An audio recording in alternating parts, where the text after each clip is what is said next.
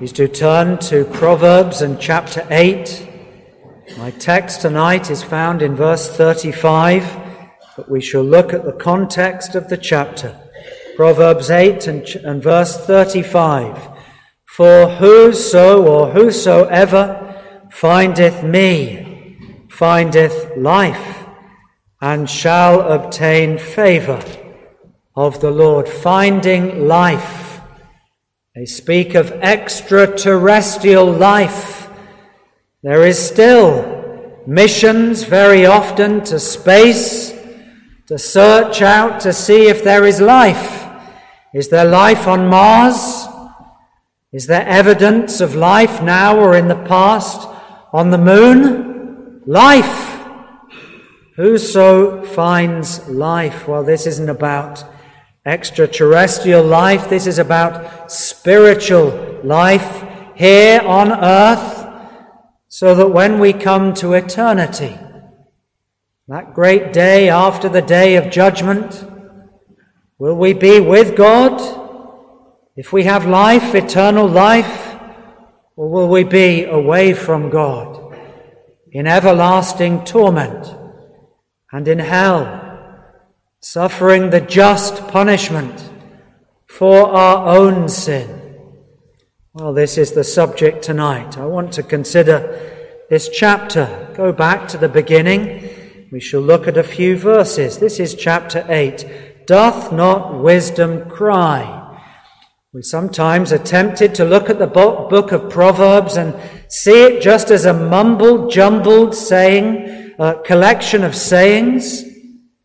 They're very pithy and very compact and helpful, but actually there are themes that run through. And in the early chapters, up to chapter 10 or 11, there are four speeches. The speech of the wise fatherly king, my son, my son. God takes on this persona and he speaks like a wise Father, like a king with authority, my son, forget not. My son, listen. He's being kind, he's stooping down. But there's a second character here. The first two I'll mention are good characters. There is a lady in this chapter, and she's known as the wise Lady Wisdom. Lady wisdom. And We shall look at that. There's two other characters.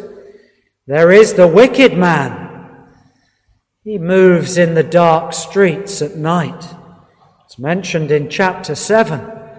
He goes out in the darkness, he goes through the streets, and he calls people in the darkness. He's deceitful. He's the wicked man. There's also a wicked lady that speaks in Proverbs, but tonight we're going to look at Lady Wisdom and then come to our text. Just look at the early verses. We didn't read them. Let me expand them for you. Verse 1, look at them if you can and follow them together. Does not wisdom cry? And understanding put forth her voice. I'm going to tell you who this is in a minute has been debated, but I think it's very clear. Wisdom, this concept of wisdom. We have an idea what wisdom is. I'll define it for you, but we can't see wisdom. Wisdom is intangible. You can't touch it.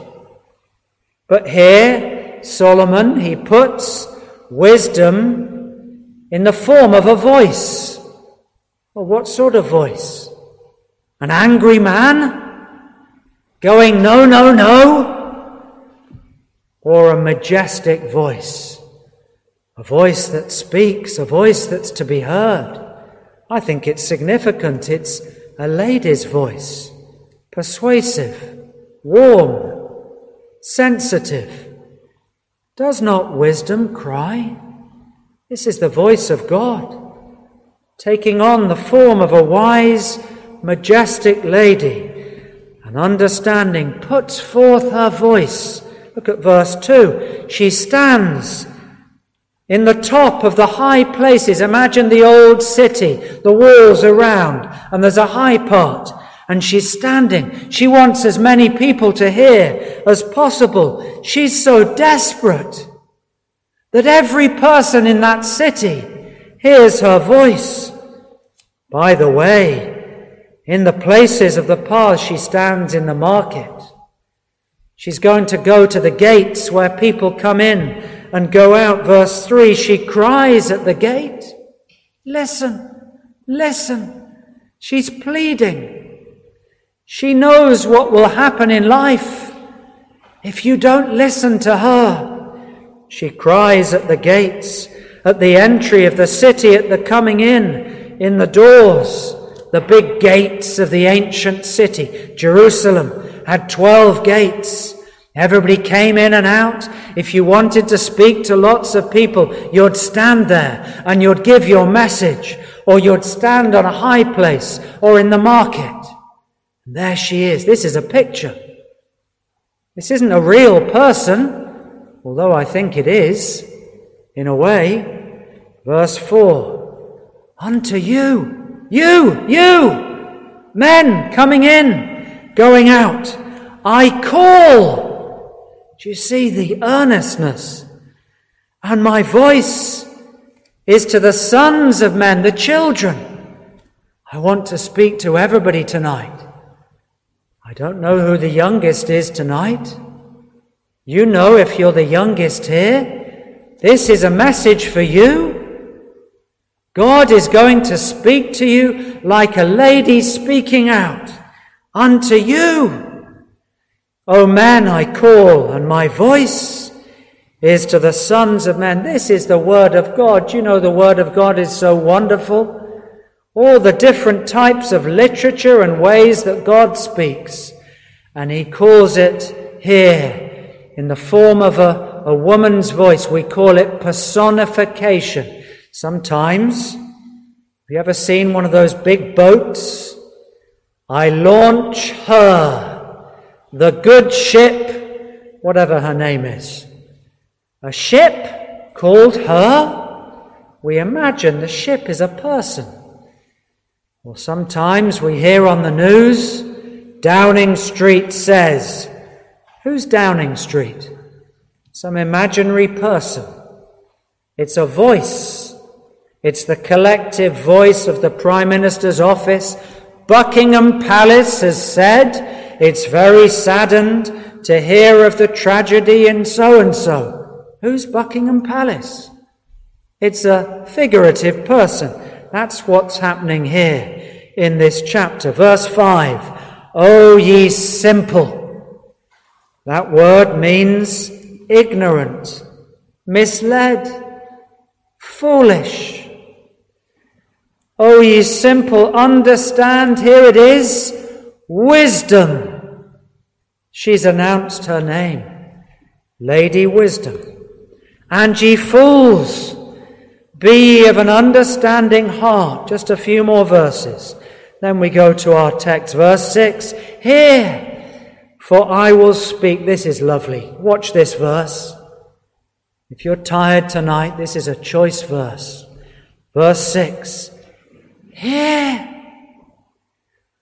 what I'm going to tell you is not a made up story, it's not a half baked myth. What I'm going to tell you is excellent. It's not many things in the world that we can say are excellent. Not many speeches from prime ministers. Not many things in the world are excellent. But what this figurative woman is going to speak about is excellent. Verse 6 I will speak of excellent things, and the opening of my lips shall be right things. Isn't that good? I don't want to hear nonsense. I don't want to hear lies. I don't want to hear fables, made up stuff, spin. I want to hear what's excellent and good. You don't hear that in the schools today, children. Your teachers are not allowed to tell you what is excellent and what is right, because what is excellent and right is the Word of God. This is wisdom speaking. This is what the chapter is about. Verse 7 it just layer upon layer. For my mouth, says Lady Wisdom, shall speak truth, and wickedness, lies, is an abomination to my mouth. Well, we could carry on in the verses, but we're going to go down to verse 35. Here is our text this evening. I want you to imagine maybe you're just new into a job. You've started an apprenticeship. Some of you have done that. Just recently, you've started an apprenticeship. Well, how are you going to learn the ropes? How are you going to find how to do it? Avoid making mistakes. And what they do nowadays is they assign to you a mentor. In the olden days, it used to be called at school a buddy. And you would buddy up with somebody, maybe the year above you. Do you know this chapter is like a mentor? It's a voice which is going to give you advice and counsel and wisdom, and this is God's counsel. Lady Wisdom. What's this passage all about? Do you know it's been debated? Is this about God the Father? I don't think so. I think this is Christ Jesus. Wisdom you can replace for the word Christ. Every time you hear this woman speaking, you should hear Christ. I'm not mixing up genders. Think about the personality, the warmth, the sensitivity, the earnestness. This is Christ. Not an angry, stern man but a warm, feelingful voice speaking to us. Let me just try to prove this to you in two ways. First of all, look at this chapter. If you turn to verse 22, imagine this is Christ. The Lord possessed me, God the Father possessed me, wisdom, Christ in the beginning. This, whatever it is, it was existing long before the creation of time. That's an interesting clue. Verse 23 I was set up from everlasting, from the beginning, or ever the earth was. I am so old, I'm before time, when there was no depths, before creation. Verse 25 Before the mountains. Oh, this is getting interesting while as yet he had not made the earth. This is about something that was before creation. Well, isn't that Christ speaking to us as our mentor? If you've got a Bible tonight, let me prove this to you in another way. Turn to Luke chapter 2, very briefly. I won't turn to all the verses. Luke chapter 2 and to verse 40.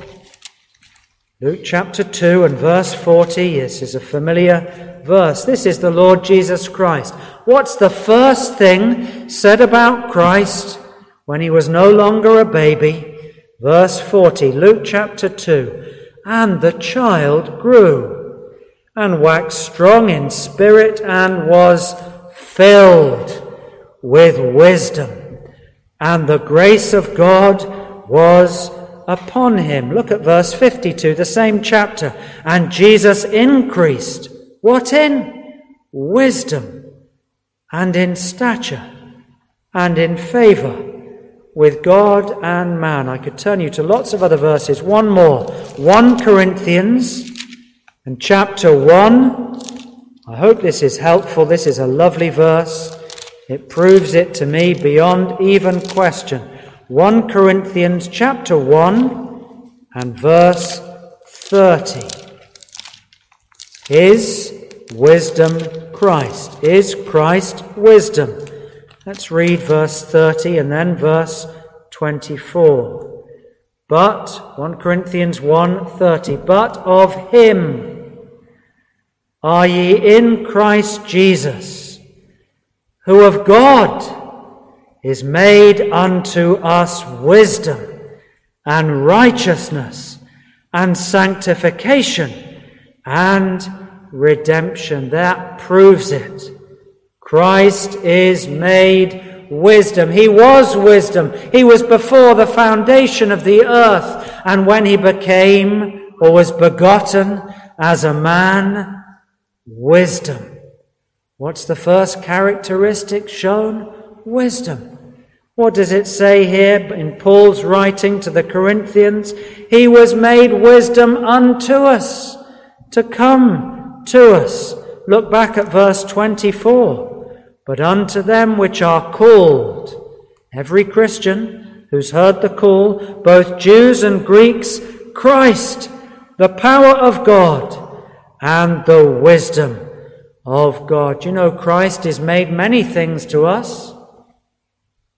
In that verse we've just read, He's made redemption, He's made righteousness. And you know, He's also made sin for us. How can that be? Christ is made sin. He's made the curse. He takes on himself my sin. And it's as though he's made sin. I can't understand it. The perfect Son of God.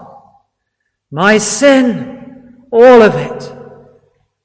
The guilt of it. The dirtiness is put on him. And he is made sin for us. You can look at it in 2 Corinthians chapter 5 verse 21. And he's made the curse for us. Christ was made many things, but he is also made wisdom. Well, that's my understanding of Proverbs chapter 8. You can tell me if you disagree afterwards. Proverbs 8, wisdom cries. This is Christ calling. And he comes speaking to us. So let's go back to verse 33. Here is Christ speaking. Hear instruction. I'm going to be your mentor. I'm going to be that voice that comes into your ears and I'll show you life and death. I'll show you what's wise and what's foolish. And make sure, verse 33, don't refuse wisdom. Imagine you get to the workplace. Your first week. You're a plumber or you're not, you're a pretend plumber. You get to work, and your mentor, your person that you're serving under in your apprenticeship says, Hold this. I don't want to do that. Do this. No, no. I'm not listening. You'd be sacked, wouldn't you? Somebody here told me that if somebody doesn't turn up, to work, they get rid of them the first day. No patience. Well, perhaps that's right. If you're not going to stick to the task, why should you have the benefit of a profession and an apprenticeship? Hear instruction, be wise, listen. Listen to Christ. He's lived your life. And he's lived it perfectly. And he was tested much more than you ever will be. All the temptations known unto man were put on Christ there in the wilderness by Satan. The Holy Spirit allowed it. The Spirit called him into the wilderness to prove that he was perfect, to prove that he is God. And here Christ comes to us tonight. Hear instruction well, let me define what wisdom is. To define wisdom, we need to define knowledge. Knowledge is correct understanding. You imagine you get to this apprenticeship and you get given the manual. It's a big, thick one. Go home, read it. In there is all the knowledge you need. Oh, that's good. But I've got to read it. I've got to learn it. The Bible is knowledge. Well, that's not enough, is it? Many of you have got lots of knowledge, maybe more than me, of the Bible. But do you have wisdom? What's wisdom? It's God given application of all this knowledge so that it's applied to life, so that we can see the reality of the world, so the blinkers are taken off, so your ears are opened, so you can see what Christ has seen with his own eyes. Do you hear wisdom? Or have you just got knowledge? Knowledge is good. But wisdom is infinitely better.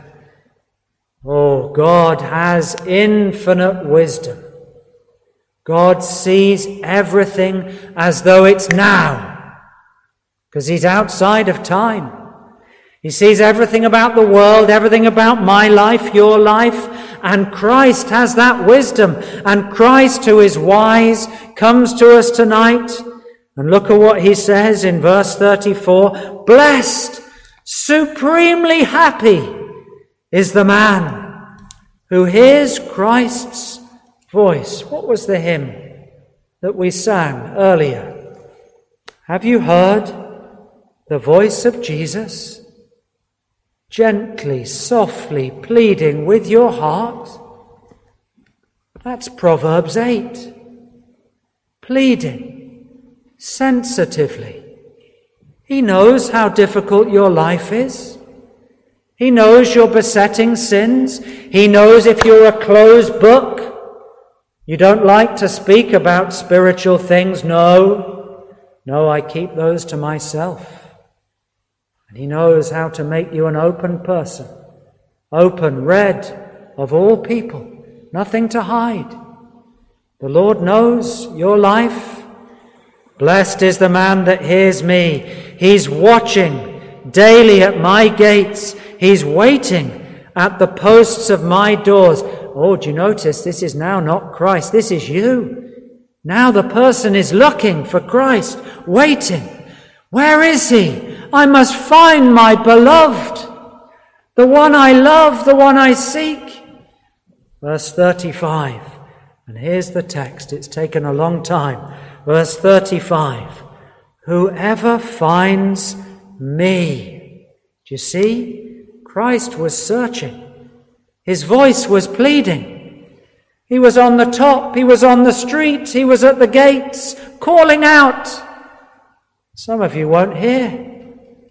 But if you hear tonight, not my voice, but Christ's voice, go and look for him. Go and search for him. There is a finding here. That's the first point, briefly a finding. There is also a favour, and there's a failure and a forfeiture. Four F's, very quickly. A finding. Whoso findeth me. Have you found Christ? The pearl of great price. The one who's searching for you. Have you found him? Not just knowledge about Him, but have you found Him with your heart? Have you come to Him? Come with empty hands and cling to His cross, the only hope for men and women and children. Whoso finds me, whoso finds me, he makes all the difference. But you know, it seems a bit unfair, doesn't it? What happens if I don't find him? What happens if I get to my deathbed and I don't find him like the thief who wouldn't come to Christ? Do you know it would be unfair if Christ didn't come and speak? If he didn't go to the gate and the street and the high places? If he didn't meet you in tragedy, in the hospital, at the school gate? But Christ does. He speaks in all the circumstances of life. He speaks in His Word. Tonight, go home. Let one phrase speak to you. Turn it over in your mind. What happens to me if I die without Christ? That's not my words. That's Christ speaking. There's a finding, a finding of eternal life. It is fair because Christ speaks. It's also fair because he came. If God had stayed in the person of Christ in heaven and he didn't come down to earth, we could say it's not fair. I can't find him. I don't know he's there. But he did come. And thousands saw him and witnessed and heard him. And their lives were transformed and the church was built. And they tried to stamp it out. And they couldn't do it. Because Christ had come. And his power and his wisdom were unleashed on a wicked world. And Christ still comes. And if you call on him tonight, he will come to you. He'll come to you on your pillow tonight. He'll come to you in the middle of the night if you can't sleep and you pray to him. He'll come to you. Wisdom calls. Look to him. Wait for him. Put your faith in him tonight. But there's also a favor, very briefly.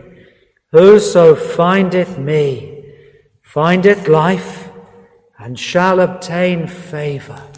This word favor, blessing, the favor of the king. It speaks to me of pardon. The king grants a favor, a pardon, forgiveness, sin washed away. You didn't deserve it. You couldn't come to him. And he says, Come to me and I grant favor, grace, mercy, peace flowing to all who look to him. Is there somebody here tonight? You're not looking. You're not listening. You're not looking to his favor and his pardon.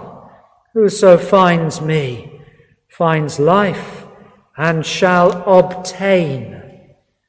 Not buy, not earn, obtain as a gift granted to you, a favor, a finding, a favor.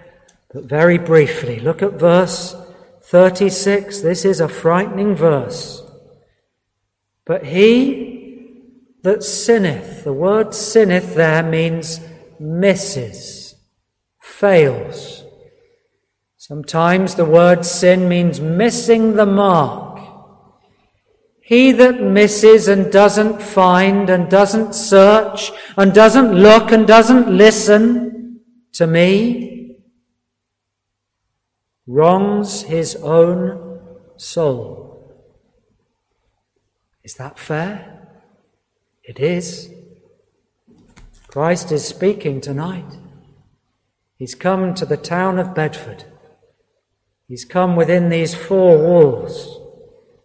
And he says, Whoso finds me finds life and shall obtain favor.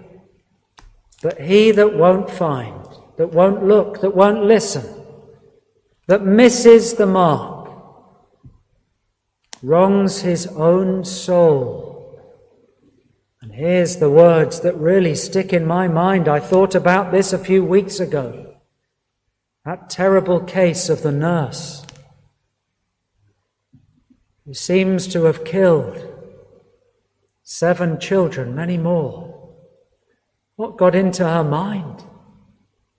She seemed to love death more than life. How can you love death more than life?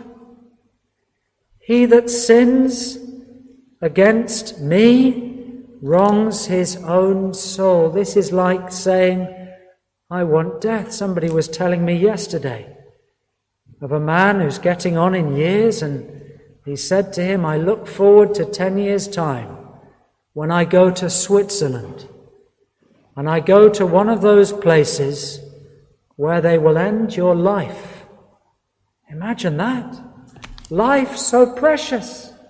Spiritual life a gift, a favor, and you would love death more than life? Oh, is there anybody here tonight? Think about your own soul.